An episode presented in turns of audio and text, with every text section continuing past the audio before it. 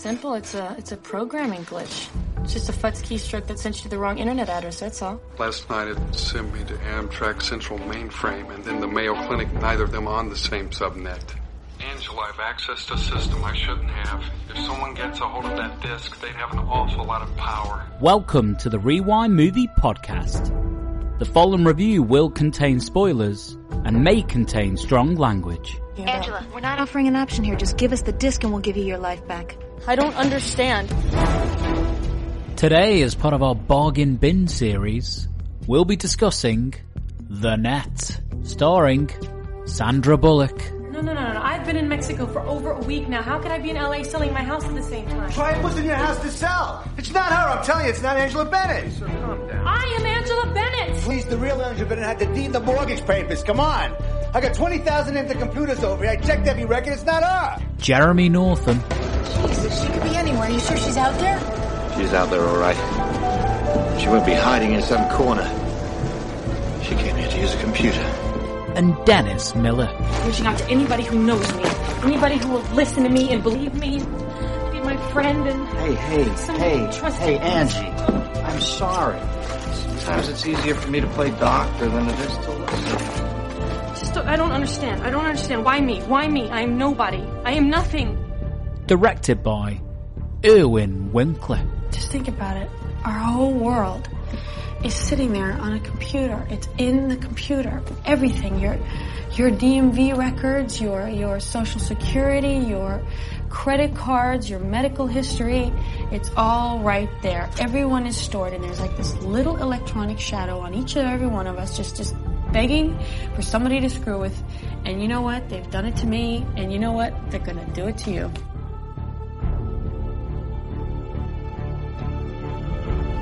Hello and welcome to the Rewind Movie Podcast.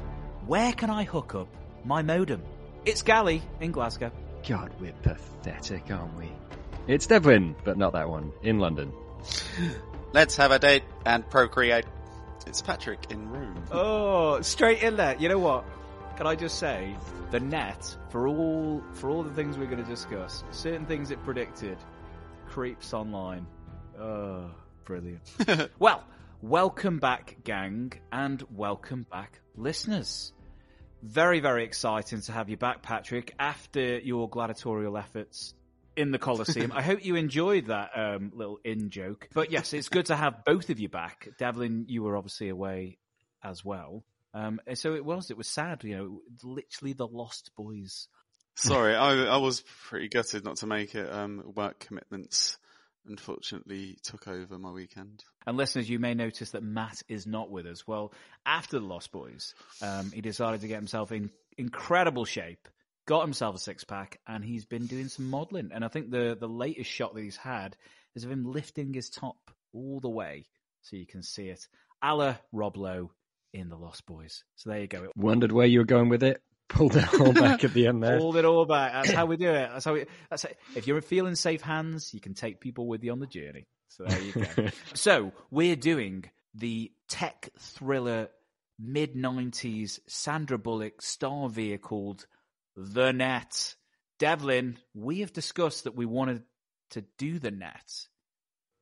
Maybe Yeah. we should explain why, because it's not. It feels like an obscure choice, but certainly when I recount my history with The Net, it was a very big film that I think everyone saw. But it now feels like a film that Sandra Bullock probably goes, I'd rather you didn't see it. But Netflix just put it on their UK streaming services, and I believe they're pushing it quite hard. Well, and also, this is not the first time that one of your modern day platforms has pushed it out, because I watched this only a couple of years ago, and it must have been sitting at the top of some kind of algorithm back then as well. Um, I mean, this is like the quintessential bargain bin film, isn't it? You watched it two years ago, but when was the first time you watched it, Devlin? and that's why it's a quintessential bargain bin film.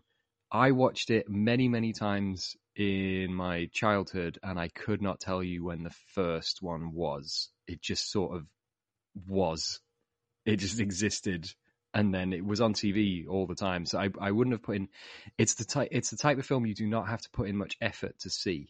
And even back then, it was the type of film you didn't have to put in much effort to see.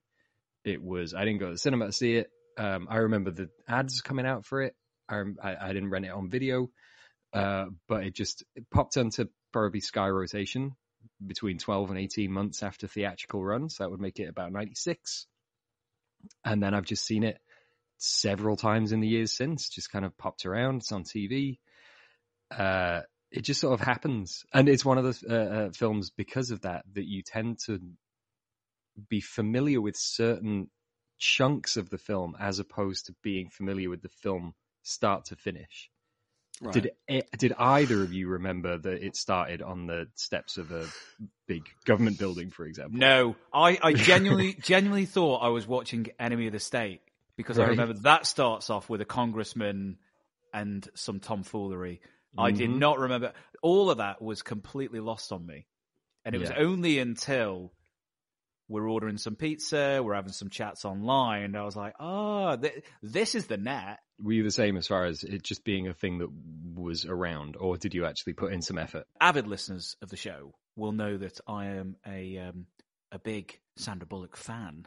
Um, if you may remember when we discussed Demolition Man, that there was uh, potentially going to be an engagement. It never happened. I never I never ran into her to ask her um, to marry me. Um, but had we, then I think we probably would have got engaged. Um, no, so I was a huge fan of Sandra Bullock, and it was Demolition Man, Speed, I actually watched while you were sleeping as well because again, can't get enough of that Bullock. I only watched that one a, a, a couple of months ago. You know what? It's good. So yeah, the net was ubiquitous, which is our big thing when it comes down to a bargain bin. You know why you it was always on rotation, which is surprising that Netflix are giving it a push because this would would have been perfect fodder for Sony Movies channel to just put on every single day because it's the kind of movie that you know pays for itself. Fucking hell, that is that is the one that I have. So I recorded it on my Skybox off the Sony Movies channel because they split it into two because they put the stupid five minute entertainment news in the middle. Indeed, indeed. That is how I watched it. Well, I've never seen it. Oh my god, you've never been tangled in its ah. web. Wow. Wow. Were you aware of it? Yeah, I, I remember. I remember being at school and remember the film because it's that time when we were young and computers were quite exciting and new and what can they do? And I remember that being a thing. I didn't have a. My family and I we didn't have a computer then. I don't think we got a computer till ninety eight or ninety nine. And I remember this. I remember the kind of idea of the film and the trailer and computers and hacking and I, I don't know. I seem to remember some sort of buzz at school, but I never saw it. I didn't really know what it was about at all. Um, in fact, I've, I kind of feel like I was expecting a hackers kind of film, to be honest, when I watched it yesterday um, and this morning, and surprised to get a revenge type thriller. It was interesting. Identity theft is the big uh, is the order of the day, Yeah. isn't it? Whereas Yeah. the net as a title would suggest that we are about to go down the information superhighway again, a la Lawnmower Man Two: colon Beyond Yeah. Cyberspace or Joe. Or getting getting jacked in. or getting jacked in. But actually, not a great deal of net, really, is there? Mm. Um, apart from the net of lies, maybe you could. Argue. There wasn't even a shot of like uh, uh, a little digital bit of pretend light going down some wires. No, there was Devlin. Oh, was there? There's a tracking shot across a wire. There is a fake David Fincher Fight Club shot, which is made me laugh because it tracks a wire, but it's literally a camera just following a wire, and then it goes to nothing, and it just fades to black. And then there's You a really awkward like cutaway of her putting in a floppy disk at, at the very beginning. yeah, Mm. And Mhm. Yeah. That overstays its welcome. And um, yeah. But the the on-screen stuff was, I suppose, that was the new exciting cinematic kind of aesthetic at the time, wasn't it? The on-screen computers hacking words and code and flashes of imagery and everything. That that kind yeah, of lots of I lots of Adam that. West whoosh and Yeah. swooshes and all that kind of stuff, and, and and fast editing. But that tracking shot of that wire, genuinely, if you're not going to watch the net, find that shot and then go, ah, that's where David Fincher got it from. I was thinking, you know, like the the hackers thing of like visualizing the internet as like all these big kind of neon tower blocks and us whooshing between Mm. them. Well, we had that with Lawnmower Man as well, didn't we? With the Yeah, sexy, exactly. sexy bods flying about. There is none of that, though. You are right, but it's more very. It's very much more like a, you know, I don't want to get the old uh, computers for dummies book. You have to say out loud what you are typing. Hey, if you're going to get someone to narrate typing, who better than Sandra Bullock, right? I mean, imagine the casting. Do, do you just stand stand over there and uh, just say these words? Oh Especially, especially if an actor's like probably not really used the computers at that time as well as, as Mm. new technology. It's the you know nowadays actors play off a green screen and a tennis ball and you know like it's fair dues to convincing and Sandra Bullock Yeah. convinces hmm. when she's in the chat room at the beginning of this film. Anyway, Patrick, would you remind us and the listeners of the many plots of the net? Homophobic Secretary of State Michael Bergstrom can't stand the association of being gay after being diagnosed with HIV and takes his own life.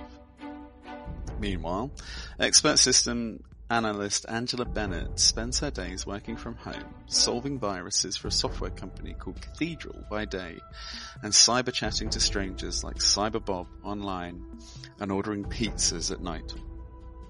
Her only physical interactions are with her Alzheimer's patient mother, who is sadly forgetting who Angela is, but not Chopin or her favourite candy, Almond Roca. When Angela is sent a floppy disk from colleague of a game called Mozart's Ghost to analyse, she discovers a backdoor key labelled with the pi symbol that accesses new and upcoming security system Gatekeeper, currently being sold by Gregg Microsystems under CEO Jeff Gregg.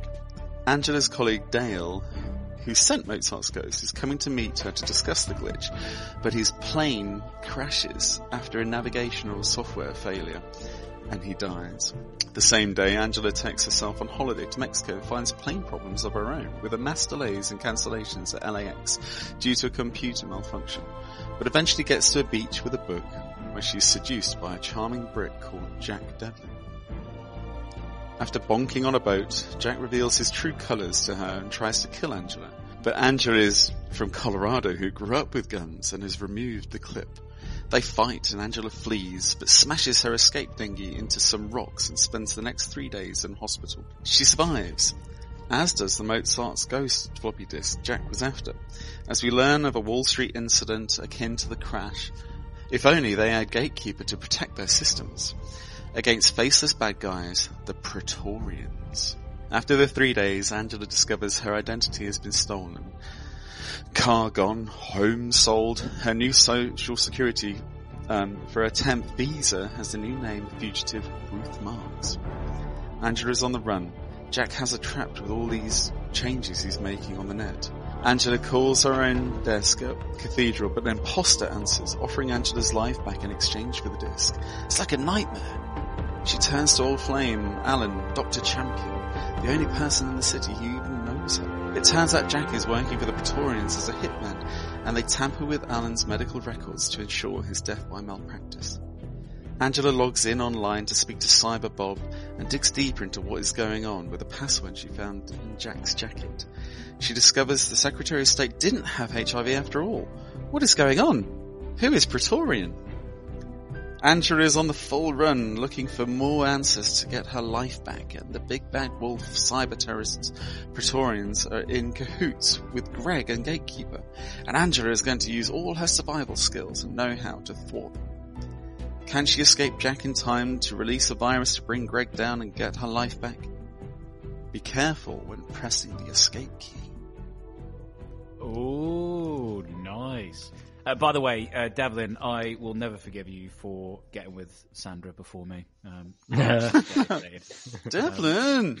Devlin, indeed. Bonker on charming Shut- British. a little, a little, uh, uh, little roll on the bunket under the stars. You, you know he's a gentleman because uh, when when a lady's cold, um, best thing to do is pull out a handkerchief instead of giving her a jacket, which I thought was kind of the obvious move, but clearly reference. So there we go. Mm. um, by the way, uh, before we get into the actual talking points, a bit like Predator Two, Ruth Marx's uh, mo on the police uh, computer system is something to behold. The one that got me, like, and I still can't quite believe it, is venereal disease. Just random. Yeah, Just like- Heavy emphasis on venereal disease. Doesn't feel like that would be like the main thing on a police report. No, no, it's the top one. It doesn't. It's not even like crime. It's it, it's like prostitution and solicitation is below. She's got venereal disease. Make sure you give her a wide berth. Yeah, I mean, if you want to know what um, writers in the '90s thought about all that kind of stuff, let's look at our congressman. Let's look at Ruth Marx. Yeah. okay? Mhm. yeah, we've come a long way. It's like um when they're in the airport and the uh, the boards are flashing up, like the statuses of the flights are flashing on and off, and it's like delayed, cancelled, and the third one is just hijacked. Like, how often do you need to use? oh, I missed that. It concerns me that that's all already there as a preset. Sandra Bullock, right? Um, I wanted to talk. We were talk. We discussed her a little bit in Demolition Man and how she's like such a great foil for for you know Hunka Chunka in in that movie because she she's kind of the audience avatar about trying to bring action back. She's like looking back retrospectively, nostalgically, and trying to pull us along in this kind of meta joke that's running alongside Demolition Man. And she does a really good job. We then discussed her in Speed, another great foil to Keanu playing tough Jack, um, and really humanizes the bus. That's her kind of role, is to kind of we care about the bus. Obviously, it's got Alan Ruck. We care because Alan Ruck, but you know, there's gum. There's gum on a seat And Gigantor. and Gigantor, of Mhm. course. Um, and let's not forget the guy with the gun. You know, just two guys hanging out. Just Yeah, dudes being dudes. dudes. and sparkle motion. and Spot bless her, you know, but if she died, uh, then we'd all die, Annie. Okay, fair enough. That's a good point. Um, so, Sandra Bullock, we discussed her in these supporting roles. The thing that I found most interesting about the net is take Sandra Bullock out of this movie, and I'm not giving away sandwiches here when I say it's a relatively lo-fi, derivative, kind of wronged person thriller and it's all anchored by Sandra Bullock because there are no other stars in this movie.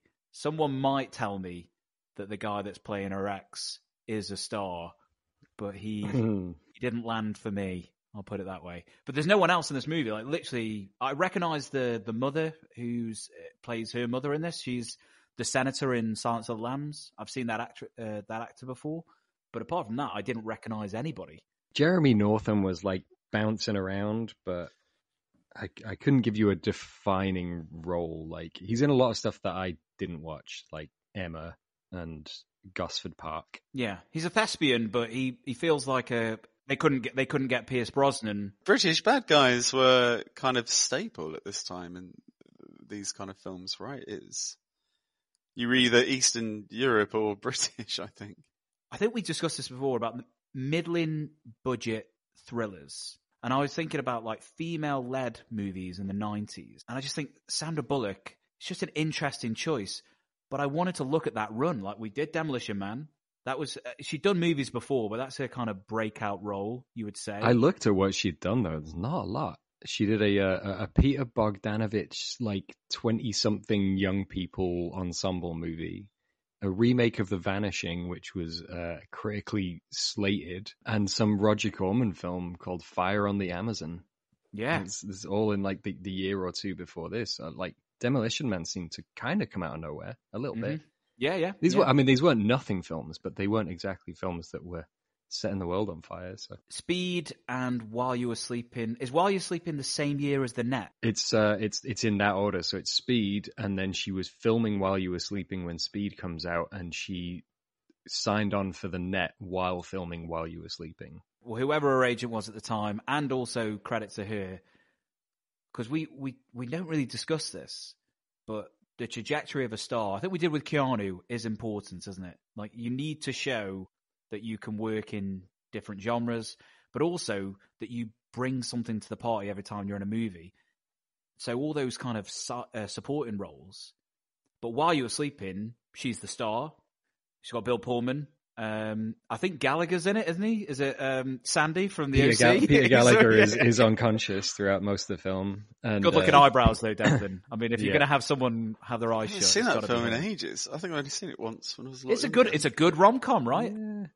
Peter Boyle's very good in it. He plays the dad. But that of that the is, brothers. you, I think you just hit there, Gali on Bullock. Is she can do action, she can do drama, she can do romantic comedy, she can do serious, and it all, you know, the making of a star. If you want to go down there, it led to her winning the Oscar in a kind of mediocre film, really. And we and I talked about it in the last episode with Matt with Joel Schumacher. You know, the year after this, A Time to Kill comes out, big ensemble, big John Mhm. Grisham movie, lots of eyeballs on it. She's a maverick character in that. So if you haven't seen her in these, you know, action movies, you're gonna see her in that, and that's a more prestigious picture. And all of a sudden, in '98, she's now uh, side by side with Nicole Kidman, and she's in that. You know, she's welcome to the But A when was party. Miss Congeniality? Was it shortly after? 2000. About 2000, yeah. So then, you know, that's decide to do whatever you want at that point.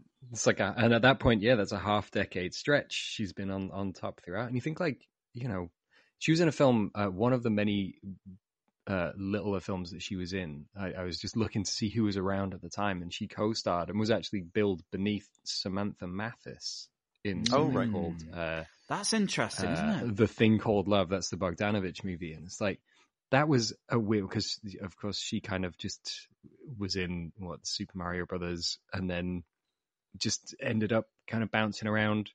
I remember seeing her as the wife in the Punisher film with John Travolta, the wife who gets killed after 10 minutes. Yeah, and it happened to Elizabeth Shue, the wife in the Death Death Wish with Bruce Willis who gets killed after 10 minutes. That could have been that's normally the fate, isn't it? And and even when you are in something really like critically lauded, like Elizabeth Shue was in um, uh, Leaving Las Vegas, and you had like Amira Sorvino who wins a fucking Oscar, and yet it's still not enough to keep them, you know, plugging away in decent roles. But I suppose Bullock's managed to as well.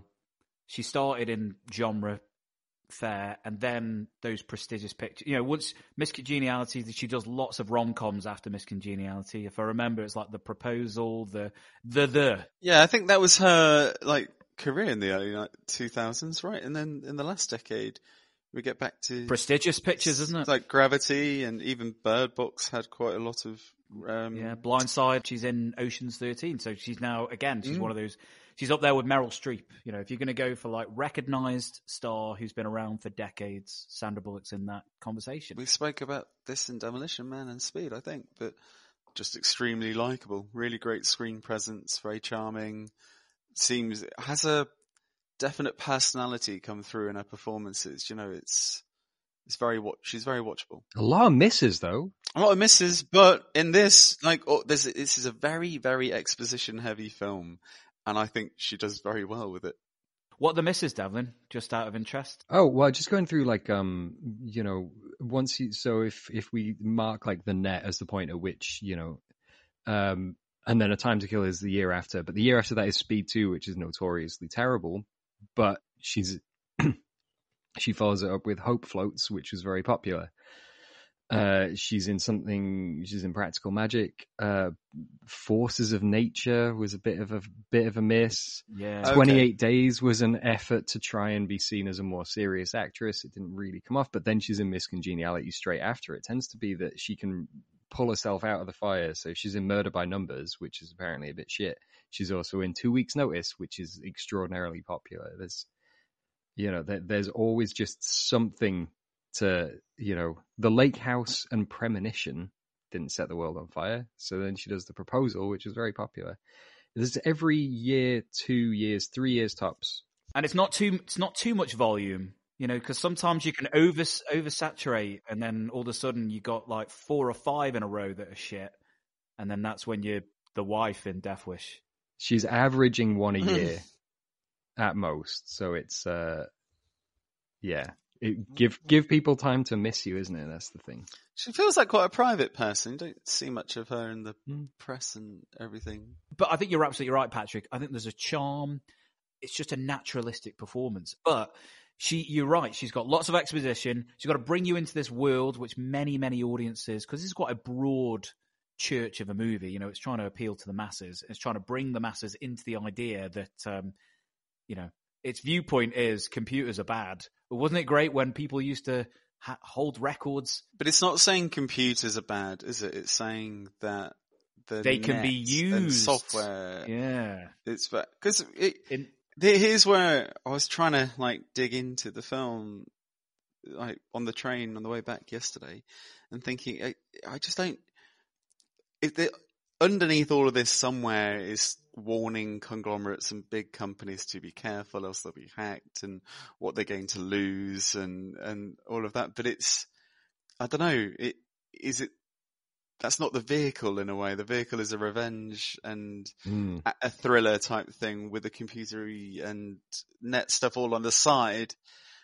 And it's nice having that there is some positive things to the net, which I think is why I remember it being cool at the time when I was younger, like ordering a pizza online and Pizza.net. You know, like sh- yeah. pizza.net or the, you know, the chat rooms, which became, remember, we all remember MSN Messenger and booking a flight and the convenience and playing video, because playing video games was a big one for when I was younger, which is why I wanted a computer. I remember one of mum and dad's friends we used to visit a lot and he'd have Doom and whatever else. I was like, oh my god, this is so cool.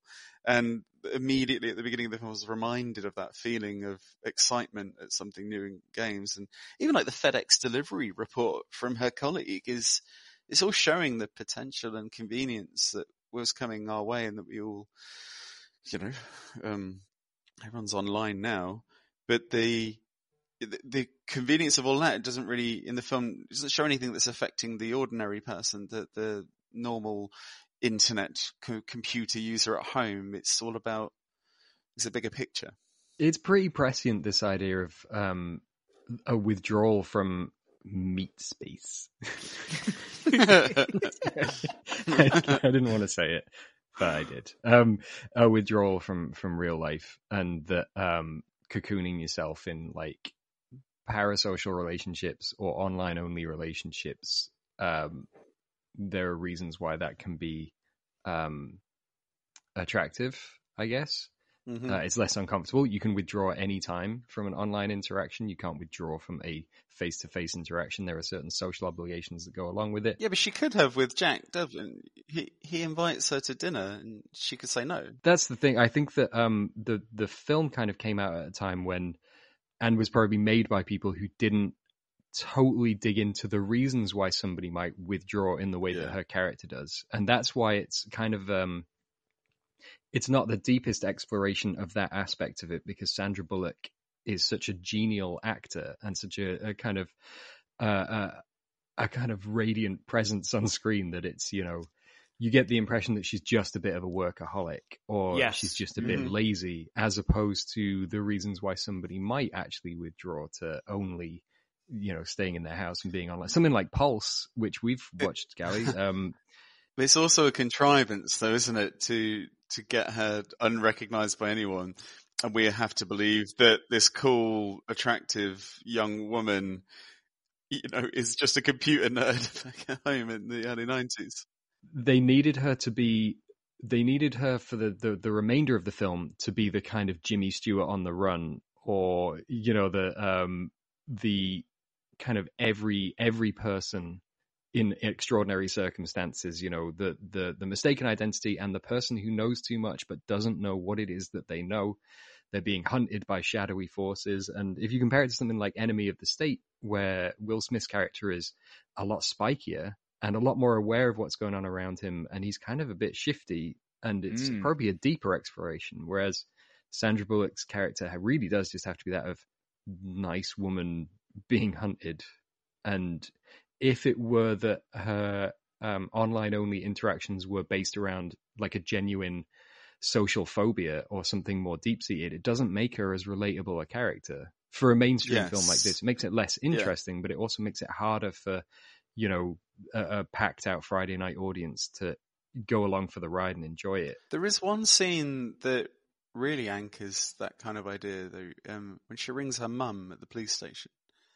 Um, that, I think that's performance wise. It's, you know, get, get the Kleenex out and she does a she does a really good job there on the phone. But it, it, the whole film is her having almost one way conversations on the not the whole film, sorry, but a lot of it, you know, one way conversation at a computer, like you said, typing on, on the phone to her mum, and she does a really good job there. And that's, I think, from a writing point of view, the whole film's full of contrivances, but having the Alzheimer's mum and the kind of lost identity is there, and we feel a lot of empathy for Angela. Hi, Mom. It's me. How how you doing? You doing okay? Yeah, how's, how's that new nurse treating? Um, uh, it's Angela, Mom. Uh, it's Angela. Mom, listen, um, I need you to do something for me. Um, uh, there's a lady here that I need for you. She's gonna get on the phone, and I need for you to tell her that she's that on me, okay?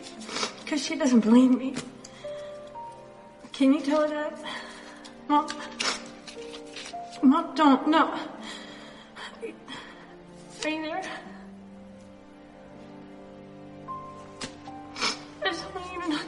You. And, uh, Do you feel sad and for her that she that she has to eat pizza to mournful Annie Lennox cover versions? Not at all. The, the mother thing, the mother thing hits, right? Yeah, no, it does, and really it gives her an does. I- arc to get to the end and work Yeah. there, and I Hmm. quite like that. It's, but no, it's she's made her own decisions. There's the, the the moments of contrivance that you were talking about, Patrick. I had a couple, but again, testament to Sandra Bullock and a performance. And I'll also give it to Irwin Winkler, the director, that I sort of just go, ah, that's that's a blemish, and like, and then I'll move on. And the the main one was in the hospital because again, time is one of the biggest problems in this movie because I don't get a grasp of the timeline because it feels it feels like it, it feels like the film wants me to think that this is happening like boom boom boom boom. As soon as this happens this happens. But actually we have Matt Matt Ridley's dreaded fade to blacks which is obviously indicating that time has passed. But because I have no idea how much time there's a moment where she goes to the receptionist in the hostel and say, and she says, "Oh, don't worry, it's just a, a penicillin insulin issue." Then he dies again because he. Yeah. We'll talk about the fact that they kill him twice, which I thought was uh, hilarious. What does he die the what does he die time. from? What what does he? Yeah, what does he end up choking on in the car? Is he like a nut allergy or something? It's he goes and gets his prescription, and Okay, they Dave swapped his he's prescription he's out. fucked it. Yeah, Yeah, and then, then the second time is, oh no, he he's diabetic, and it's like, no, he's not. But it's the same woman. Sandra Bullock Yeah. is wearing the same Yeah, yeah, clothes. It's the same night. I get the computer says no, and I hate to invoke uh, Little Britain because it doesn't deserve it. But it, that that joke does last, where it's like, but the computer says. No, you are still the human. Yeah. You definitely recognize her, and I know that you might have seen hundreds of people, but because the film hasn't shown like a, a waiting room full of people, I can't then buy that you'd be like, oh yeah, that the guy that you were here like ten minutes ago. Yeah, he, he, unfortunately, with complications, he's diabetic. Look, Mrs. Champion, I'm sorry. Not we did Mrs. everything Champion. we could. There were complications. Would you like me to call you a cab? Look, you're very upset. Is there someone who can pick you up? Ma'am. Ma'am, would you like to talk with a counselor? Ma'am, maybe you should just lie down for a Um, while. I don't understand. You said he was going to be fine. He was fine. I know I did. I'm Try to sorry. think Think the this insulin happened. caused no, his no, blood it's pressure. penicillin. He was on penicillin. No, Dr. Champion was being held for the treatment of diabetes. No, He went into no, insulin no. shock at 925. No, he was not a diabetic. I'm afraid he, He was wasn't could tell diabetic. by his No, eyes. He wasn't. I also like that the whole internet. You know, if we are to grasp, it's a worldwide thing. The cyber Bob lives down the road to give me, and and I couldn't get my head round. Got his Sorry. got his avatar on his uh, on his buzzer, hasn't he? yeah. Easy to find. Maybe you can explain it to me. Maybe I missed it. I'm sorry. But who put the pi symbol on a fucking game? Mozart's Ghost? Why? Why is it there? Is, is it the main guy? And and again, why would Why would you it be, be so not discreet about the fact that you're hiding information in a program? Why didn't you hide it? I know that you had to click into a guitar and then a, but you know, she's it's a be- game. She's a Why would it be? she's a beta tester, so people would. And yeah, you're right. It's a game, so you would go through all the bits that you could click into. Normally, if you're Mhm. trying to hide a program, you'd bury it in the code. What I thought it should have been, you bury it in the net. You have to find it not on a floppy disk, but and you know, like create a whole world here and the the connectivity of like everything. But it's for for all its big ideas, it's quite a small-minded film. It's a chase film that's based on a floppy disk. It's But I think, Patrick, you said before about those themes um, at, being at the background. But I think that's Yeah. the it's the strength, but it, you could also flip it and say it's the weakness of the movie.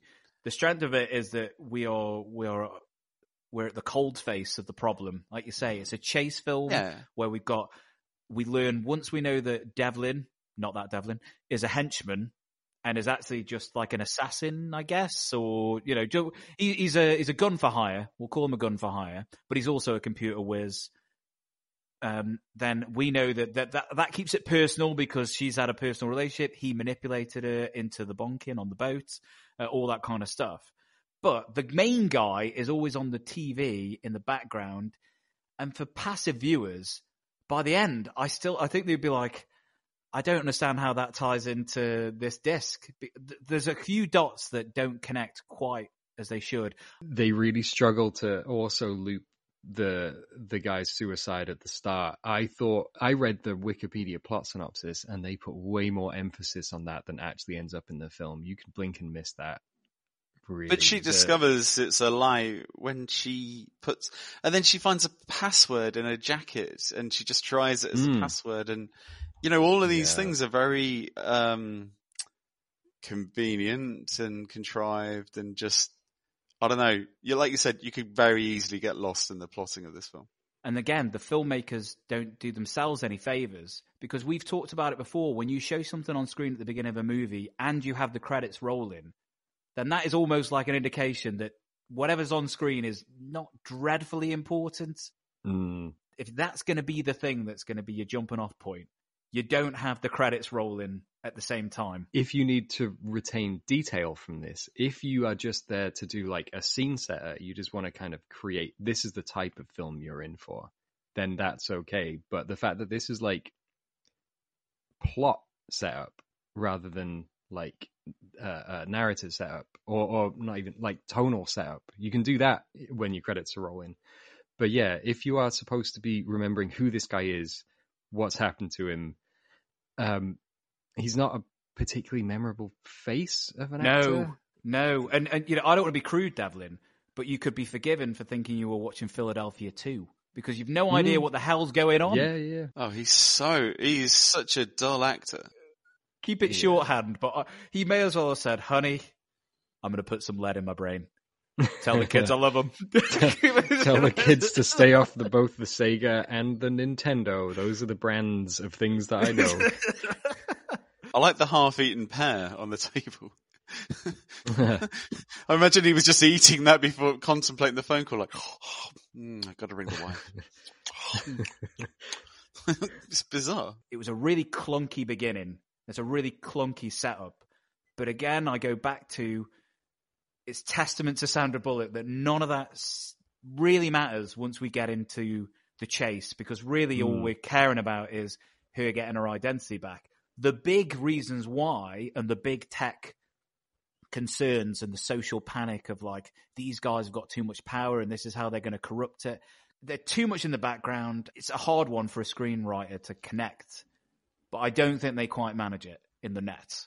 No, Uh, you know, I it- don't think so. they probably literally didn't understand enough about the internet and its capabilities in order to do more of this. But I think, I, you know, I don't think that that should be a barrier for entry because we, as a general audience, especially if I consider myself in '95, was a massive dummy. I didn't know anything. You could have literally convinced me that the internet could do anything and I would have gone along with it. And it doesn't feel like they explored the possibilities enough of how manipulable everything was. And like you say, you, you can you can show on screen chaos. In the terrible Die Hard Four did it better, you know. Just do the thing where you change all the the traffic The lights. lights, yeah, traffic lights. do. Yeah. That's how you I know. think there also the, the there's a lack of motive in the film. You know, Gali said Gregg's just on the TV in the background, and we Mhm. we understand the motives financial and it's a manipulation to buy his product or whatever. But it, I don't know. It, we just get a henchman running around. I'm with you on that one. If you've got a villain, show me why they're villainous. So his gatekeeper program, if it's just financial, that seems a bit boring and a little bit Bond. So maybe he he's you know I think again we're going back to that awful Die Hard Four, but wasn't the motivation for um, a friend of the show Timothy Olyphant was that he created the systems and he knows that there's a flaw, so he's Yeah. exposing it. Okay, I think that's a little bit radical, but at least He was wrong. I know wasn't he? why he's doing it. Yeah. In this, is he literally just doing it for money? Just trying to sell Yeah. them corporate spyware? The I guess the idea is that of course you you can then i i situate yourself within every system, which means that you can manipulate everything ever. Yeah. you know that That's he why was- she he was, able already to in access in- the doctor's records and all, all of that. Yeah. So it was, He was it was already a in point of control. he's already in- But you know, like in Tomorrow Never. Dies. You know, like that. That's what I kind of wanted. That like hungry control and that manic typing on a keyboard that could have been anything that he's he's going on. I can even play the accordion too. Little Wesley Snipe reference there. but it kind of lacked that. I think you know that's a techno- technology uh, bad guy that was kind of done well. Yeah. And I, I, the motive. you and- want you want over you want total basically total control it's a you want a megalomaniac who wants to control and manipulate everything jonathan bryce was supposed to be largely inspired by rupert murdoch and i get that that actually makes sense this idea of somebody who not only uh, uh, who just wants to be able to influence every aspect of the world in their own image and some dude on a tv whose name we know but we barely hear speak doesn't really count you know that was going to be um bill gates you know they they Really? So it was going to be to Bill play Gates. That role. Oh, you see, again, that would have been quite cool. interesting. I mean, uh, I'm, I'm, I assume he went. Oh, actually, I'm about to launch a new Windows. Uh, got to got to the point of uh of of talks there were talks but uh Oh. i think probably i would hope somebody exactly i would hope somebody smarter in his organization would say like yeah we we are actually a bit evil you probably shouldn't point that out So then, does the film do a good enough job at warning big company? You know, like it's obviously got its underlying message. so, so I watched this, The Nets with Danielle, um, and Danielle attributes this movie, not just this movie. She's also got her own preconceptions, but she has no social media whatsoever, and is relatively uh, following the Sarah Connor, John Connor um, life. I was just about uh, to say, of, John. of just of, of staying offline, drinking Budweiser on a bridge, but staying offline. That's a Terminator Rise of the 3. Machines, John Connor. Rise of the. Machine. Bring it full circle. Same screenwriters, listeners. Just saying, always bring your full circle.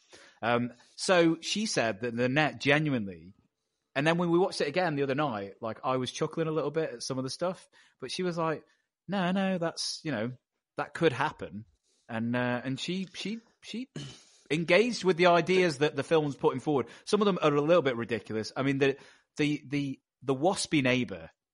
I mean, come Hmm. on. You saw her. She's like, could be her. Yeah. Might not be. You know? But then, but the identity theft is kind of more prevalent than the company problems and security in the film, which is good for us and a char- main character, you know. Yeah, the idea that, that these big companies are there for the for the greater good has now been up for for discussion for for a long, long time. Whereas in this movie, there was obviously that kind of boomer skepticism, um, just because you're like, oh, I don't know if I like this FedEx guy. Ah, I'd much prefer to go yeah. to the post office where someone can Yeah. collect it. And, and you know that sounds really uh, kind of patronising, but obviously, as I say, the movie is is working in broad brushes. So if you shows you like you can order a pizza, well, that's good fun. I don't need to literally leave my home. Positive, but the negative is, oh, you've got venereal disease. What?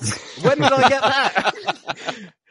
it's interesting that it's gone for uh, the corporations. Uh, uh, corporations are bad slash corporations need to be watched because usually these kind of big paranoid thrillers tend to go more for the central government is is onto you, whereas this Enemy is more the in the case of anyone? the yeah this is more like the central government is uh um flawed and potentially amenable to being taken over by nefarious corporate interests and i think that's a subtle but interesting distinction made obviously it doesn't particularly have it doesn't depict the government very much outside of a massive homophobe who would rather kill himself Yeah.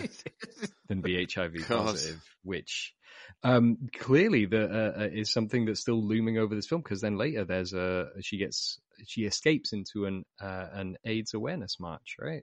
Yeah, That's an yeah. It's, unusual amount of emphasis to give to um, a very serious issue. Philadelphia was two years earlier. Hollywood had kind of reconciled with HIV. Hollywood had, but the government hadn't. The government had wronged a lot Mm. of people. You know, imagine, remember Reagan just kind of dismissed it. Yeah, you know, people were still pissed off and upset about all of that. Yeah. If uh, yeah, if anything, we're we're probably now, uh, yeah, in the era of this film, we're probably only just reaching the point where the uh, people were willing to kind of actually, yeah, create media about it and and try and bring up some sort of awareness of it. But I, I did find it was just it's a real time capsule element.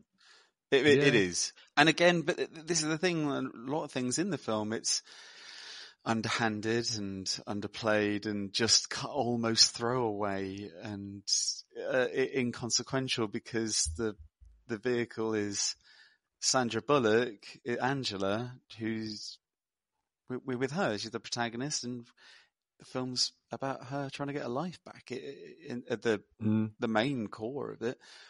Were there many films like this at the time? You know, just the Oh, Patrick, it's like it's almost like you. It's almost like we had our notes pre-prepared. Did I, did I innocently enough get the tone that I, I, truly believe there's nothing like this? You know what? The, I don't think there were there weren't lots of uh, thrillers that looked at identity theft, but there were lots of Hollywood movies trying to tackle computers, technology, the internet, the dangers, and also, you know, prime for good stories as well. Like there's lots of stories you can pull out of that. You know, Disclosure, we've constantly talked about, is the oddest film that decided to get a bit of VR uh, sort of truncated in because Michael Douglas needs to find his innocence within virtual reality, despite it being what seems like a pretty obvious office-based sexual assault claim. Um, but You know, a film that I recalled watching this very strangely, uh, and I was kind of surprised, is um, Mission Impossible. And Yeah. Ethan Okay, Hunt yeah. on the run and him being put on the TV is like fugitive and trying to. And Yeah, I suppose there were a lot of examples of. Well, it's the Hitchcockian thing, isn't it? little North by Northwest kind of vibe. Yes. Cocky. Cockles. The big cock. There's a reason that that people go back to them, even if you don't want to, as a as you know, just because of the age and the barriers, and it's because Uh-huh. they they really do s- set the tropes and entrench them in, and they work. And and you said Mission Impossible. Who's the director? Brian De Palma. What's Brian De Palma's favorite filmmaker? Yeah. Alfred Hitchcock. Um, Sure is. Ewan Winkler, though, what an interesting career. We've discussed Yeah. him uh, as the producer of Rocky. He was one of the big, big um, uh, advocates for Rocky. and Steadicam. He was a pioneer for that. As a producer, his credits are incredible. As a director, maybe not so much. He's producing Creed 3 now and still big films. And I couldn't believe he was still alive. I only found out he was still alive because of Sylvester Stallone going insane and constantly making horrible Instagram posts about him. Oh God, is he like? Have you he's, seen he's it? taking up my buddy. Pretty much. Oh, really? Pretty much. Yeah. Oh, he does these like bizarre mock-ups. They're all over his official Instagram. It's Did, insane. did he outbuy It's his fucking pen and just Sylvester Stallone doesn't own that pen Well, anymore? Yeah, he bought the pen with the skulls on it.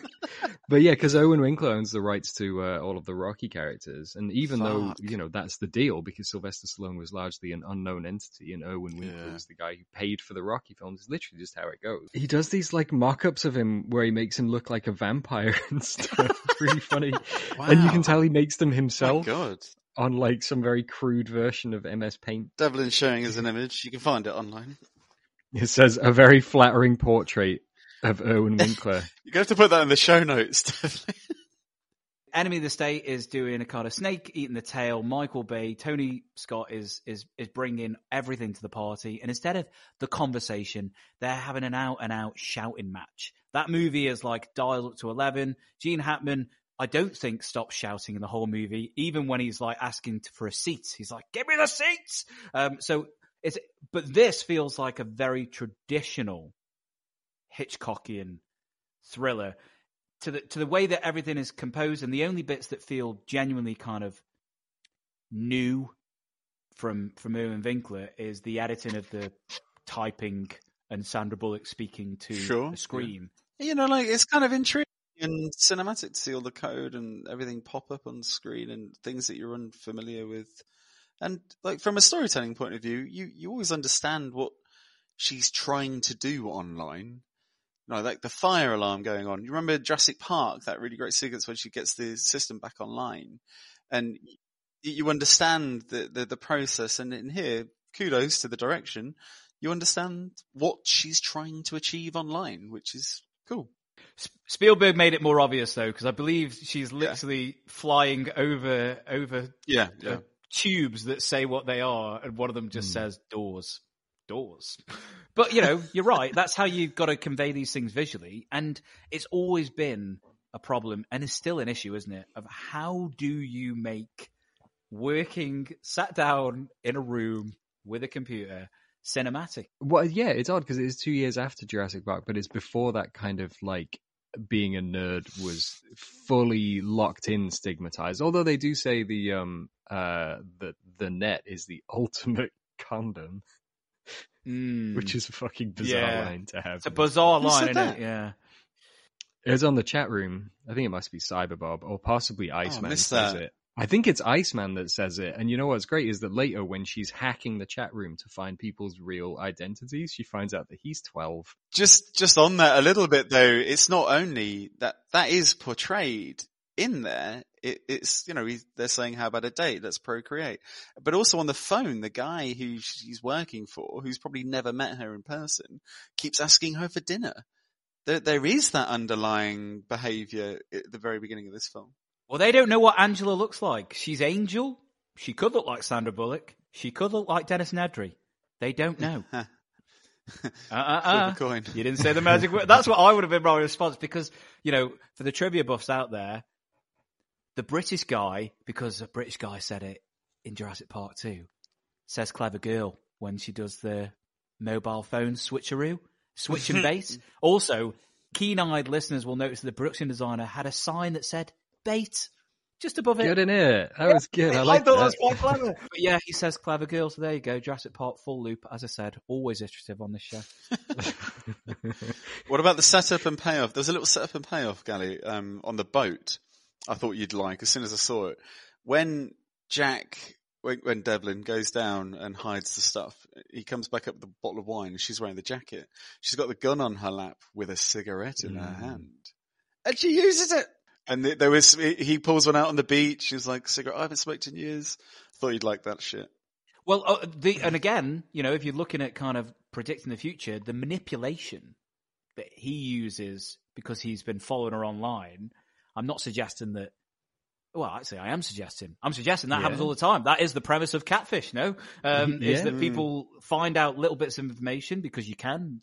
Some people are really candid about what they put on their Facebook, for example, or what they put on their whatevers. I mean, in, in dating apps, you are literally putting out some of your preferences so that somebody has something to latch onto. You are voluntarily giving of yourself like details that you probably shouldn't to the entire world. Yeah, yeah. Yeah, Although uh-huh. uh, Angela's got a bit of a, you know, that's quite a tall order. So I'm probably out Yeah. on that one. Um, it's a shame though, but that's a fic- fictional character. That's not Sandra's preferences. So we'll see if I've still got a future. She might not Uh, be such a big Schweitzer fan. No, maybe not. But I did. You, you know, the one bit that um, I did think, like Angela, you should know better, is when he's got the CB radio, which has nothing, nothing to do with the net, and he just goes, "Nah, it's not working here, close to land." Might work further out though. Like what? No, that definitely, that's- definitely the other way around. I'm I'm pretty sure. Yeah, I'm pretty sure radios work better the further away from any towers you take them. it's the There are a couple of triangulation, those. Devlin. Oh, I like when um the FBI guy Ben Phillips gets uh, and he he is a terrible actor. Ah, you didn't get the disc. Oh man, the disc was the only thing we could need to get them. I can't believe it. But I love that contrivance that she makes them crash the car into Jack Devlin's car. Of all the road they've been travelling, they crash into him. It's bonkers. How the hell did you access their system in the first place? I didn't. Uh, programmer Cathedral, he sent the disc to me. Yep. Goddamn disk. That's what kick-started all this, huh? Angie. Angie, tell me. Did you make a copy of the disc? I mean, before it was ruined in Mexico. Huh?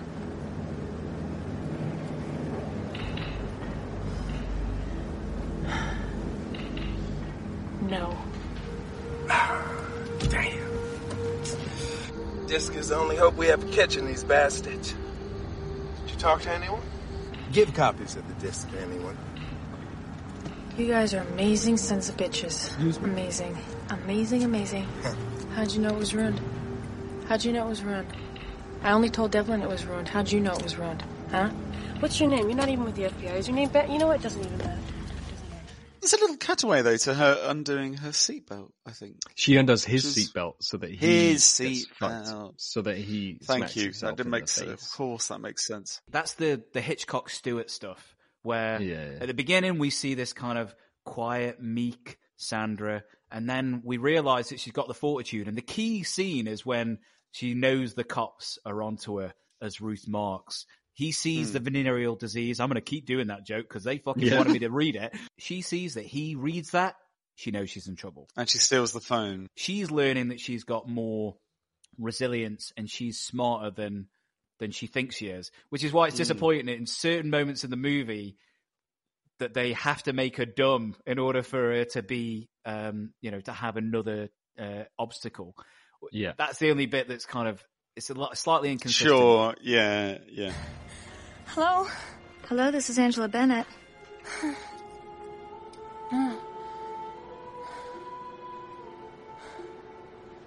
Who is this? This is Angela Bennett. Hello?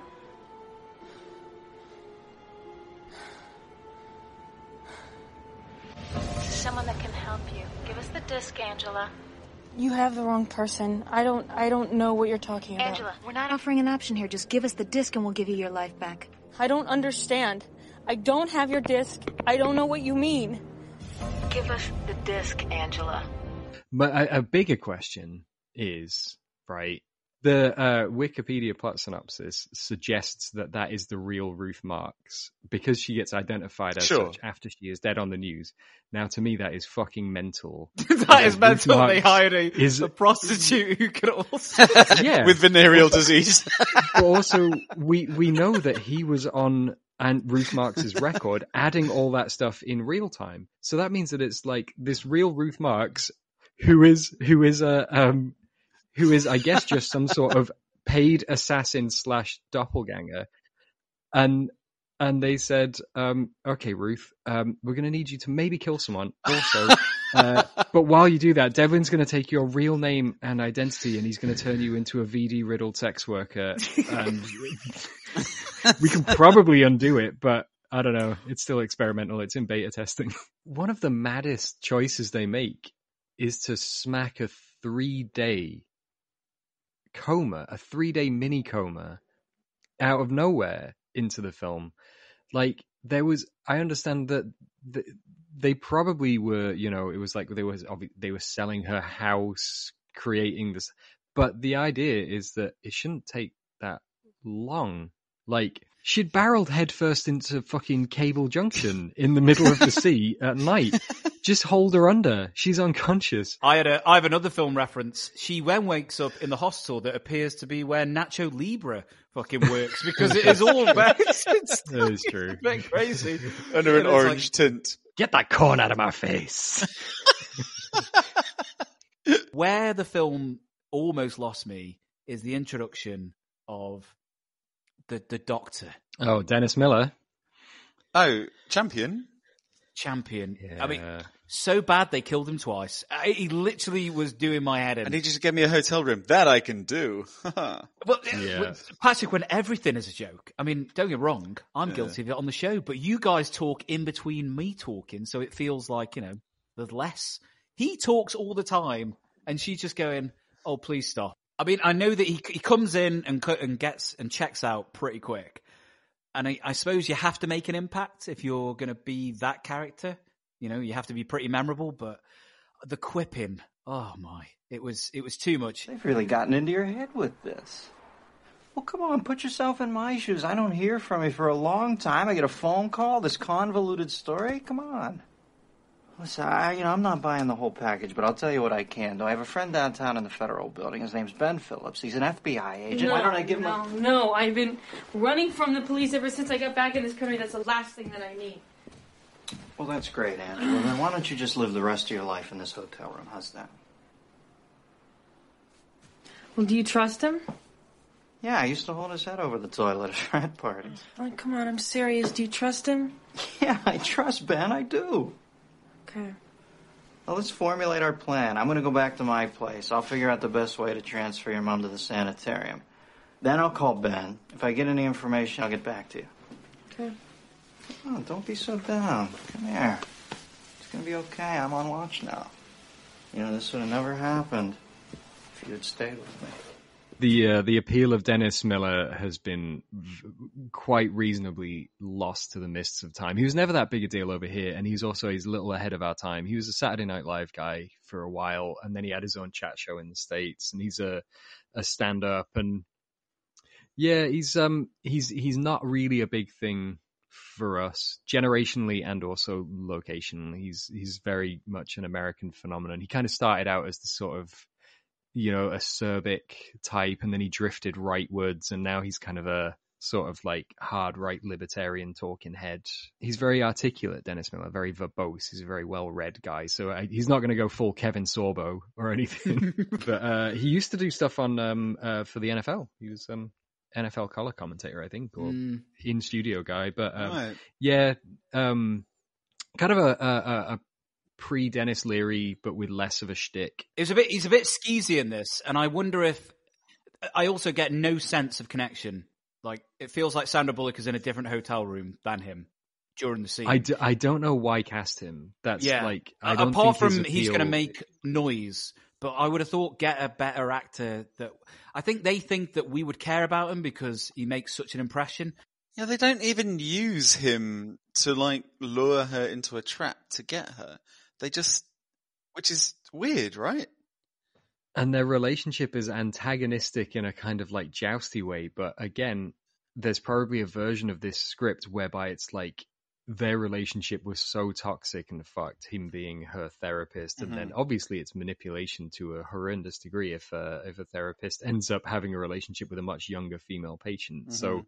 You could end up with it being like, I have to reluctantly go back to a guy who essentially gaslit me Yeah. and ruined me. And that's the reason why she's such a, a, a shut in now is that, you know, but that again, if you, You, don't do want to go near that, Devlin, in your popcorn thriller. After Yeah. having another just a horrible relationship with Devlin, who's manipulated her, and then to go back, Yeah. that takes a lot of balls to to go back to Mm-hmm. Mhm. someone. I've been giving Sandra lots of credit, and rightfully so, because she properly anchors this movie and, Yeah. and really transcends the, the issues that we've raised. Because Sandra Bullock plays the same age in every film, even recent films, I never really get a grasp of how old she is because she's always looked like Sandra Bullock. I wonder if they'd gone with like a Winona Ryder, it would be a different movie. It would be far more serious and less popcorn. Probably a more Mm. interesting thriller though, because then I think you could lean into that manipulation more, and that would drive the the, the decisions. And Are you saying that because Winona Ryder appeals appears more younger and more? she's an outsider. You know, I'm thinking like Winona Ryder in Beetlejuice, Winona Ryder in Uh-huh, Singles, uh-huh. when it, Okay. just playing like a Gen a Gen X outsider. Whereas Sandra Bullock is like all American sweetheart Julia Roberts type. So it's some some of those elements are slightly harder for us to believe in. They're in the movie, we're watching it, but they really do want to bypass it. Oh, it didn't work out because whatever. Like and he seems like a nice enough guy. When actually, no, he was a fucking doctor. Like that is a privilege, and he's clearly way older. Like the beard is a choice. He doesn't need to go and have a full on beard. He's very um borderline Hans. Booby. Booby, yeah. I also thought of a Winona Ryder type, and I, I guess, uh, yeah, you're right. It, it makes her because she has a big kind of open-eyed face. She's quite physically slight as well, and all this kind of stuff is all very. Um, it's all you know playing on stereotypes, but that's what you are doing when you are making a big action film. Is that you are essentially dragging and dropping certain elements, and they're bringing their a set of uh, um, persona kind of aspects to them. And yeah, she would seem like she was in more trouble. Even though Winona Ryder can obviously be very spiky and, and whatnot, she's little and she looks like that policeman putting a knee in her back would possibly kill her. Yeah, interesting you say that. There is a making of, surprisingly, from Sony Movies of the net. Ooh, it's about 20 minutes long. And it's got the writers on it and the producers, Andrew and Winkler. No Sandra, notably, um, which I thought was interesting. but um, the writers, and this is this kind of gives you a glimpse into the thinking, and obviously we've moved on from this, this kind of like stereotyping of uh, genders and what they represent. But they were talked about, oh no, we'd always wanted a female character, and their reasonings were exactly that. They're more vulnerable. It's, it's mad though, isn't it? It's interesting. You know, like it should be about empowering a woman. It's a shame that they don't go with the with the the aspects instead of like women are just they find it harder to be believed. Yeah, Like, you that would be the angle Yeah. now, wouldn't it? That would be the angle now. This is absolutely fascinating, Ms. Marx. Please, my name is Bennett. Write it down if you want. It's Bennett. B E N N E T T. Bennett. I have no reason to make any of this up.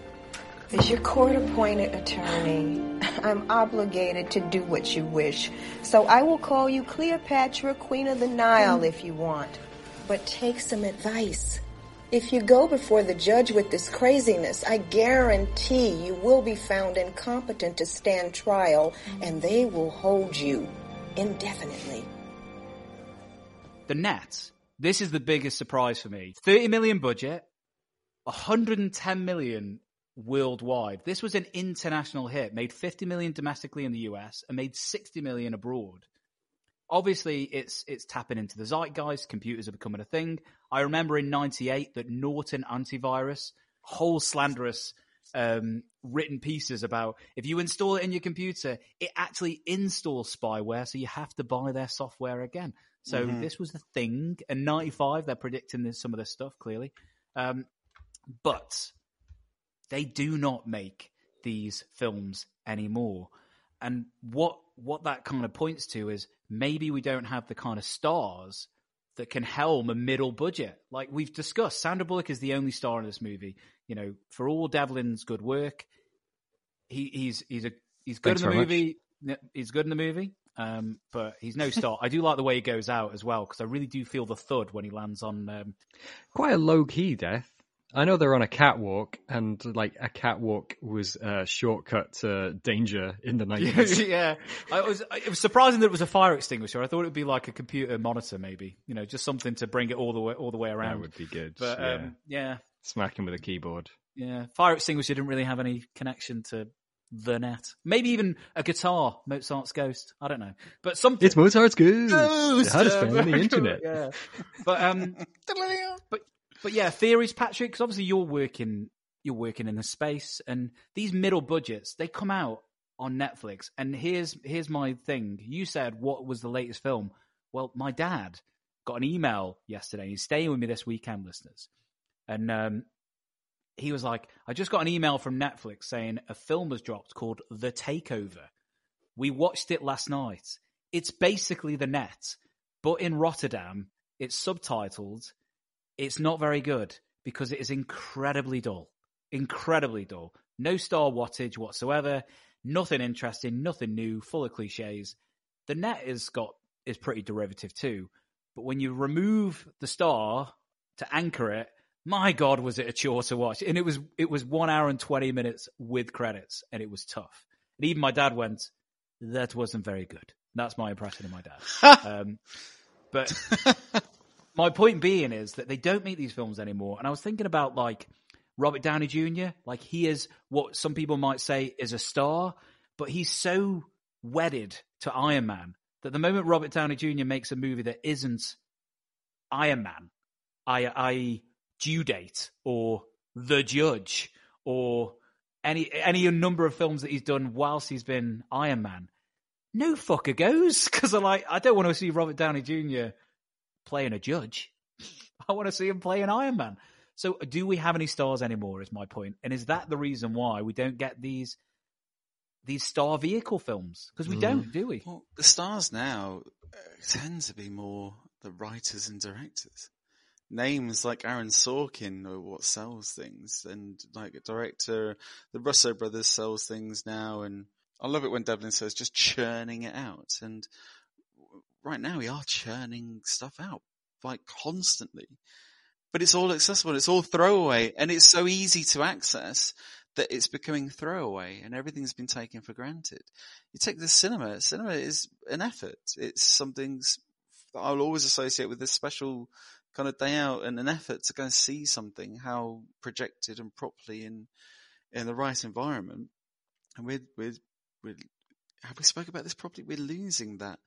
And so you lose your star power because you see them every day on TV in different films.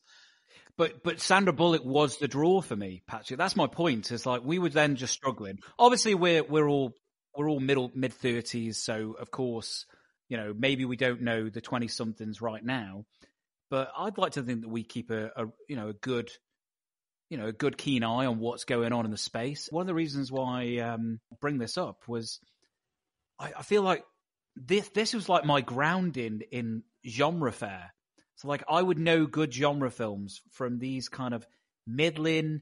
Like I am not suggesting, I'm not running walking into my summary here. I'm not suggesting that the net is like brilliant. It's not a bad time to spend a couple of hours and you'll walk away. You'll have a, a couple of giggles, but you'll also go, "That's Sandra Bullock." Yeah, I'd watch her in something else. Like ne- the next film that comes mm. out with her, I'll watch that because I thought she was really good. I just don't seem to get that anymore. I can't keep up. I, I can't keep up with anything the, anymore at the minute. And I used to kind of like pride myself on going to the cinema once a week, maybe, and trying to watch as much as I could. But yes, we've had some bad times recently where things weren't open and everything came on TV and we watch it at home a lot. But I just, I don't know. I don't like having things available streaming before they're in the cinema. I get it. Like I, I get the whole system and the financial aspects and of everything now, but they don't feel special. They don't feel yeah like it's it, it, it feels throwaway. It feels consumerism in a way, and I and that's why I think we're losing. You know, there's so much stuff online. I haven't got a clue of half of it anymore. Because you know, you watch your trailers on TV or you watch your trailers at the cinema and you have your bus posters and all of this like, oh wow, get excited for this film. But these are just creeping by. And the writers, and your money's going to HBO and TV and good TV, like to say even good Netflix TV. But films are green screeny, churning out, get them done as quick as you can now. I don't think they're helping themselves with the kind of films that, at times, any effort to try and resuscitate the star vehicle, you know, this is a, an event because of the people involved. And uh, we went to see um, Ticket to Paradise, and mm-hmm. unfortunately, it's a it's a photocopy of a photocopy of a photocopy. It's there is no there's no sense of occasion about it because it it has the same level of like synthetic lack of tactile kind of lack of grandeur that the streaming stuff has. It's just that it costs way more and the people in it mm-hmm. are more famous. But I think that's it, it might be that, you know, some of the best like experiences I've had of going to the cinema over the last few months have been to go and see older films. Yesterday, I went to see a film from 1964 at the Prince Charles, and it was the best time I've had in the cinema in months. Like, mm. there's and you guys about, know like, I'm a Marvel the, fan, but like yeah. recently, I, am God, my the aesthetics changed and they look cheaper for me in a way. And you know, re- remember the, the Planet of the Apes trilogy, the Andy Serkis trilogy. Yes. Really good. Yep, really good. Fucking brilliant. Yep. For me, they're like modern greats. And the effects, and you, you, you look at a film like that 10 years ago, wherever it was, and the effects driven, not, not even driven actually, just enhancement of the story and the performances. Look at some effects now. I, I don't get it. I don't Hmm. get how it's such a downgrade. there was a, a, a shot in in the in the the George Clooney Julie Roberts film where there's two characters talking in front of a waterfall and they make reference to the waterfall and you look behind them and there is clearly no waterfall. There is a CGI facsimile of a waterfall and it is like a dragon drop. It's like Mm.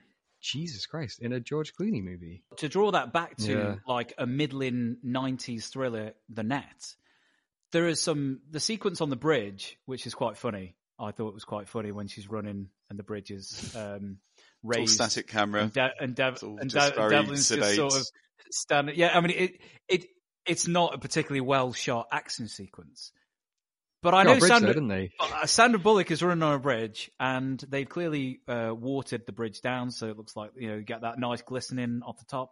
Uh, Devlin called wet down. Uh, is, is is yep. Thank you very much. Uh, also known as a, a, a as a purge, as I call. Did it. you learn that from uh, uh, Fisher Stevens in uh, Columbo? Mm. yeah, Do you remember that one? yeah, I do. he, ord- he orders a wet down when he's Fisher Stevens is playing a kind of a sort of a Steven. He's like an evil Spielberg, and he uh, he wet down the street so that a guy would get electrocuted by touching a gate. Very smart. Very smart. Um, yeah, he gets caught in the end though. Uh, spoilers, listeners. Sandra is running. She's being asked to do things, and sometimes, obviously, stunt doubles, etc. But you just getting the tactile nature of it all. But it's also totally specific to the genre. The filmmaker himself is not particularly exciting. You know, we haven't really discussed Irwin Winkler. Um, you know, this is a boomer's version of of kind of a social panic about technology, but he's not so egregious with it that you're like, uh, okay, boomer. You're more like, oh, with a more exciting filmmaker, they could have jazzed up some of the sequences. Yeah. When she flies off the dinghy uh, and the rocks, if you've not seen the net, it looks exactly as you would think it would if you just put a camera in one position and put a dinghy up against a rock. Mhm. It's kind of silly Yeah, if- and a if bit you've- flat. if you've if you've ever watched You've Been Framed, you've seen someone. yeah, fall out you've of a seen dinghy. someone fall out of a dinghy. Um, and if you've if you've ever seen a toy plane crash into um, a tower, then you would have seen the net because that's exactly what happens. By the way, the way Dale goes, I mean, that's the way. Instead of doing like um, uh, Camp Lawyer from Independence Day, like oh crap, uh, he just Yeah. goes shit, like just hmm. crashes. It's like But when it- it's when he's communicating with the tower, like coming in for landing, and it's like you should be able to see me. God, was he like, gosh darn it, or something? Gosh, Jordan, there must be you, you, your instruments are definitely wrong. There's nothing wrong. oh shit! Remember when we talked about Twister though, Gali, and a similar time, and going through that very exciting time in the nineties with effects were new and finding out how to integrate. You know, all on location and integration, and it's all like very good and physical.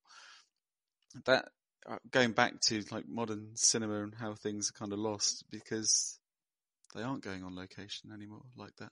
Mm. Mm-hmm. You just, I And just, this I is on location. The thing, They're on a bridge. They're in Mexico. Mexico.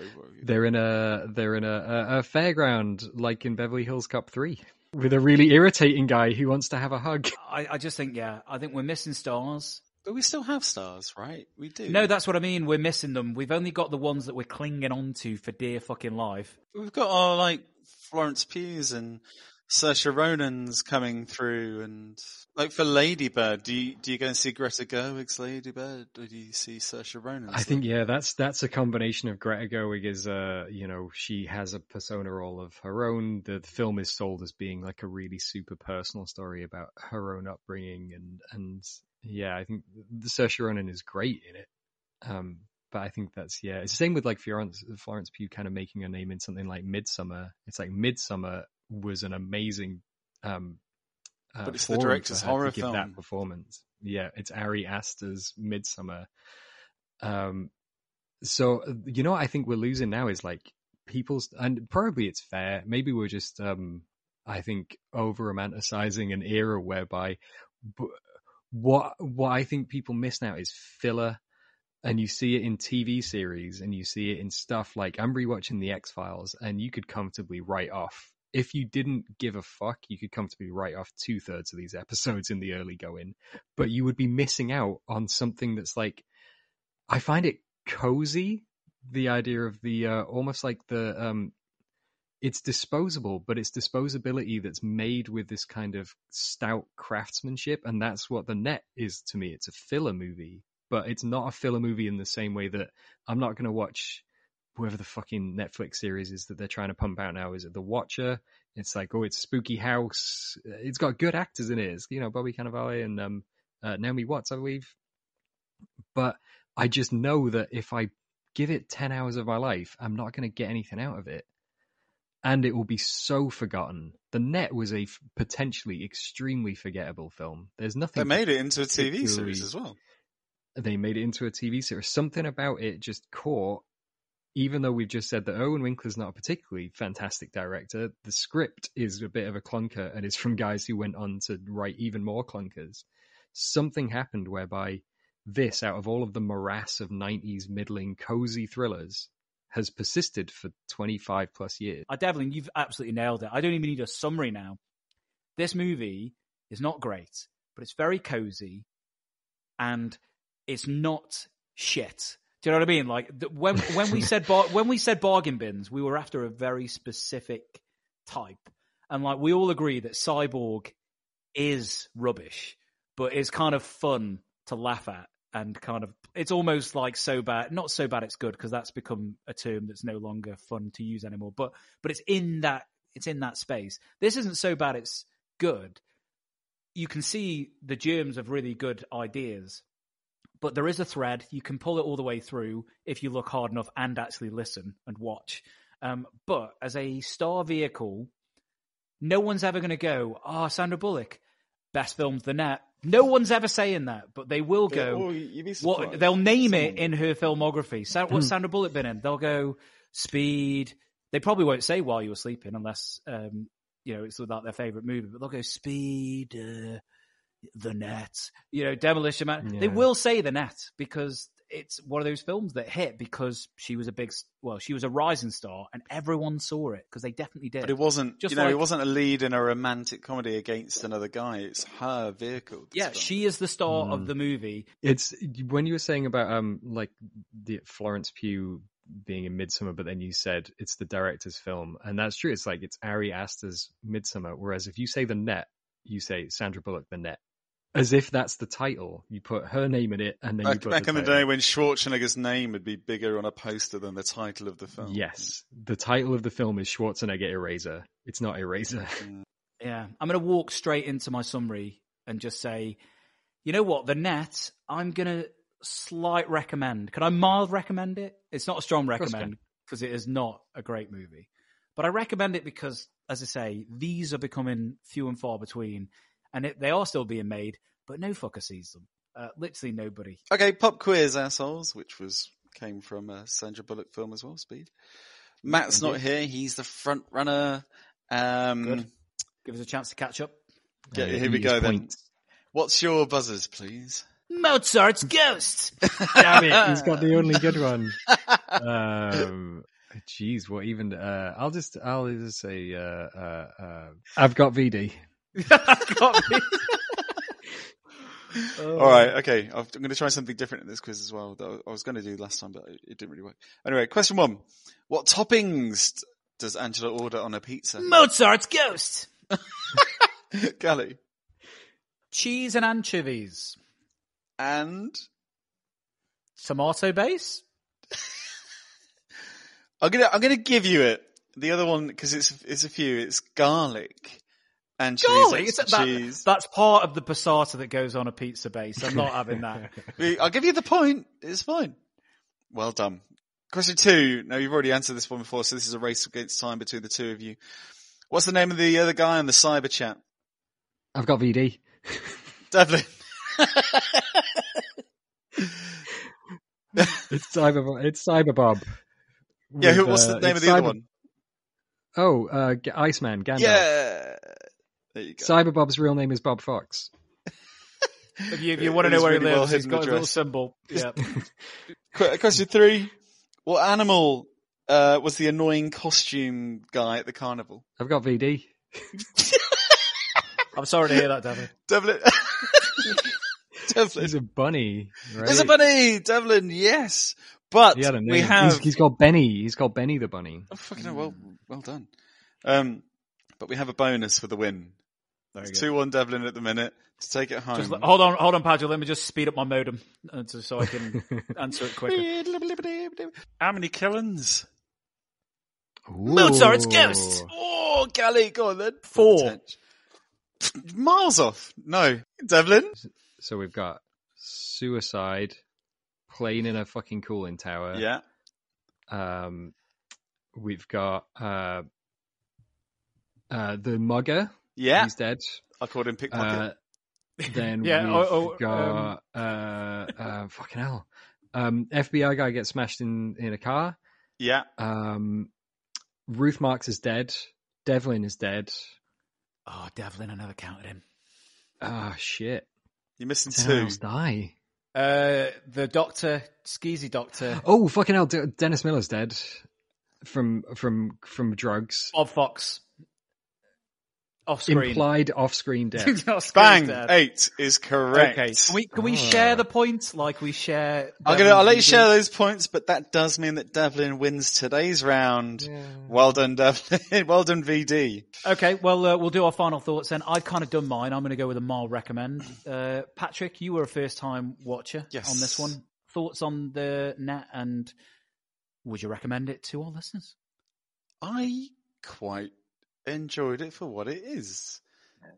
I did, and but then maybe the second time more, and as oh, you know, me, I'm very manipulative, manipulated. Excuse me. Um, talking to you guys, it, Gali, it was weird you likening this to Taken in '95.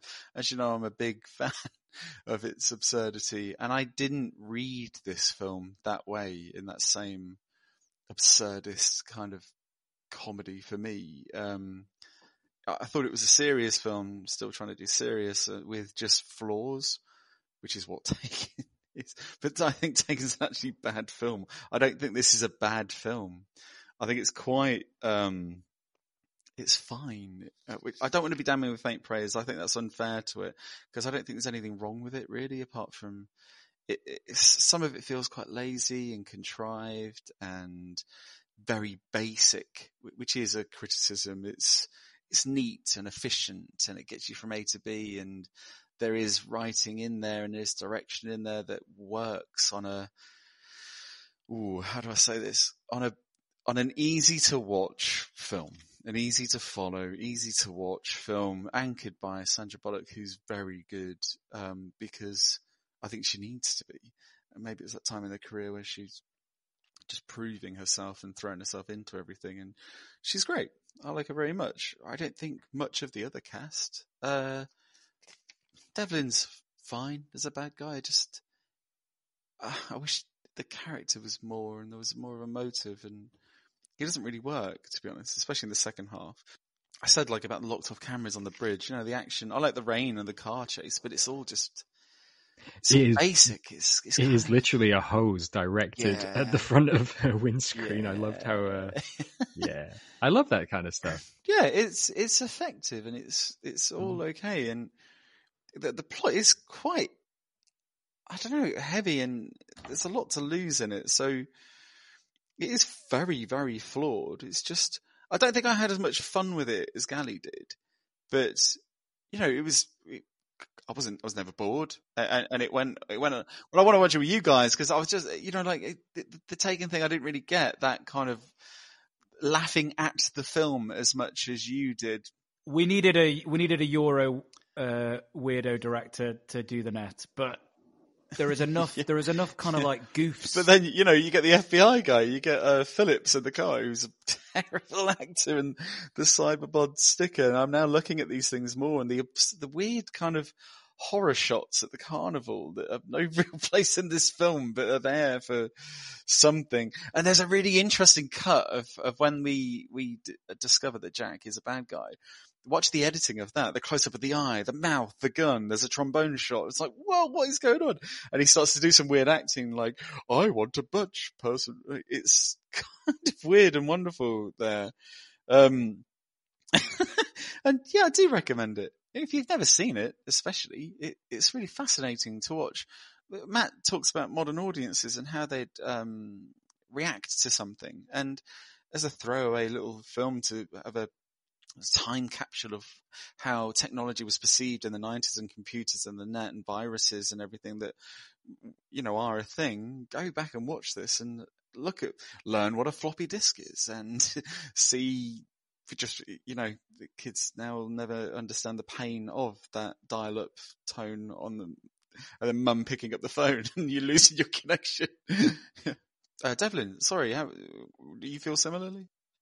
Ab- absolutely. Like uh, I, I watched the film quite a lot when I was younger, and I said that I never put in any effort to, and I feel like that's exactly the best way to do this. I, I think that damning with faint praise is always going to be a possibility on this kind of stuff, and I don't think anyone needs to say that this is great art. But what it does have is solid fundamentals in a way that a lot of films don't always have, and that makes for a very good base for the sillier elements of it, like logging onto the Internet Suisse.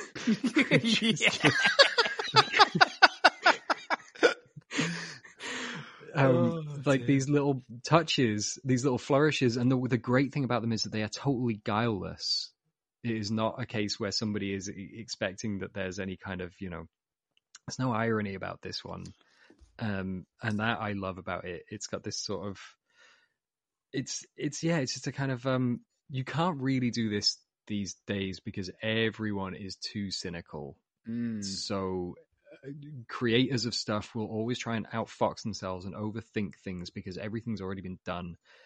And sometimes you really do just want a solid monster of the week episode, and sometimes you do just want a solid Mhm. basic, and they're pretty long as well, like two hours. It's enough time to really relax into the coziness of it.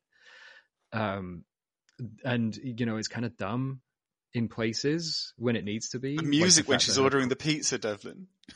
Oh my god, exactly. Like the I laughed the hardest at this film once that um Annie Lennox cover struck up. That was the funniest moment of the film.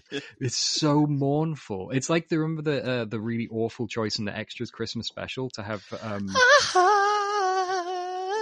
every time Maggie has to clean a toilet, it's like the most tragic thing you've ever seen. It's like she's just clean a fucking toilet. Jesus. Um, so like that, or like her court-appointed um, lawyer, as uh, when she's talking to her and she's trying to say like, "I'm trying to keep you out of jail," and she says they're messing with the system, and the, the lawyer is like, "Well, I know for a fact that the court system has used the gatekeeper software from Gregg Microsystems, so I know that everything's secure." It's, it's it's funny and it's silly and it's outlandish enough, but it's like the film just establishes it as fact, and it's like, are you in or are you out? If you're out, then whatever. If you're mm. in, you're gonna have a, a, a solid time with a real. This might be, you know, it's not the star making performance; it's the star kind of rubber stamping performance. Like, yeah, yeah, it's like you yeah. are a star because you can you can walk away from this with your head held fucking high. this one could have been a car like an actual car crash it could have been you know like people like hackers which is with good reason it has tremendous energy and it's an awful lot of fun and it doesn't take itself anywhere near as seriously as people thought at the time it did they knew what they were making and they were having fun with it but hackers was a punchline for a long time this one could have been a punchline and it swerved it and it's mostly on the strength of her Right, so where can our listeners where can they get their modems, log in to the net? on Netflix, Netflix. currently Netflix UK, and like we said, they are pushing it pretty high. I keep seeing it up in the uh, in the early. It's early in the carousel, so I mean, whether that's just that they think that I'd be into it. Excellent. Uh, Devlin, would you like to tell our listeners about other things that they can get on the internet? You can go on the internet and you can go to our web zone.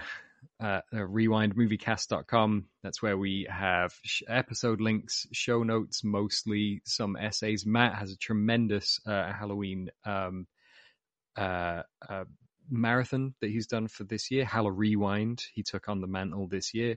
Uh, obviously the the season has passed, but the films are still good, so you can still you can still watch them. Like you don't have to watch them in October, you losers. Um, and uh, from there, you can click on the shop link, or you can go direct to my website. Uh, that is devlindoesdrawing.teemill.com. I also have devlindoesdrawing.com. Uh, but devlindoesdrawing.teemill.com is where we keep the merchandise. There's Rewind Movie Podcast merchandise and also a bunch of other t-shirts. Um, there is a uh, Batman Returns up there right now, which is new.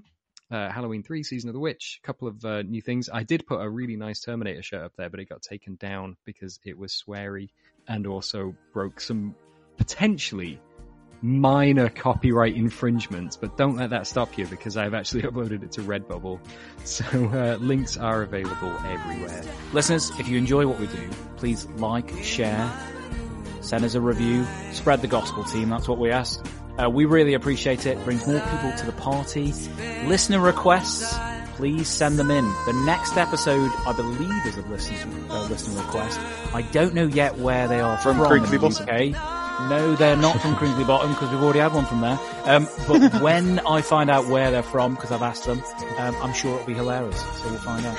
Um, From Fractured Bangos, Banjo String. yeah. Uh, we're going to be doing American Psycho for those of you who want to get ahead of the game and watch that prior to that discussion. So that'll be up next on the show. Um, I think, guys, that is everything. Would like to say big thank you to those of you that have already sent listening requests. Keep sending them in. Gmail. That's where it is. All right. Um, and the the link is in our show notes. I think we'll say our goodbyes then, shall we? Devlin, it's a virus eating through the gatekeeper program. I mean the other Devlin. It's Gali in Glasgow. Stay safe, everyone, and get offline and go do some gardening. It's good for your health. I used to think I was the cat. It's Devlin, still not the one from the film in London. Garlic? Hmm. Garlic. It's Patrick in Rome. Take care. Thanks for listening, everyone, and we'll catch you next time on the Rewind Movie Podcast.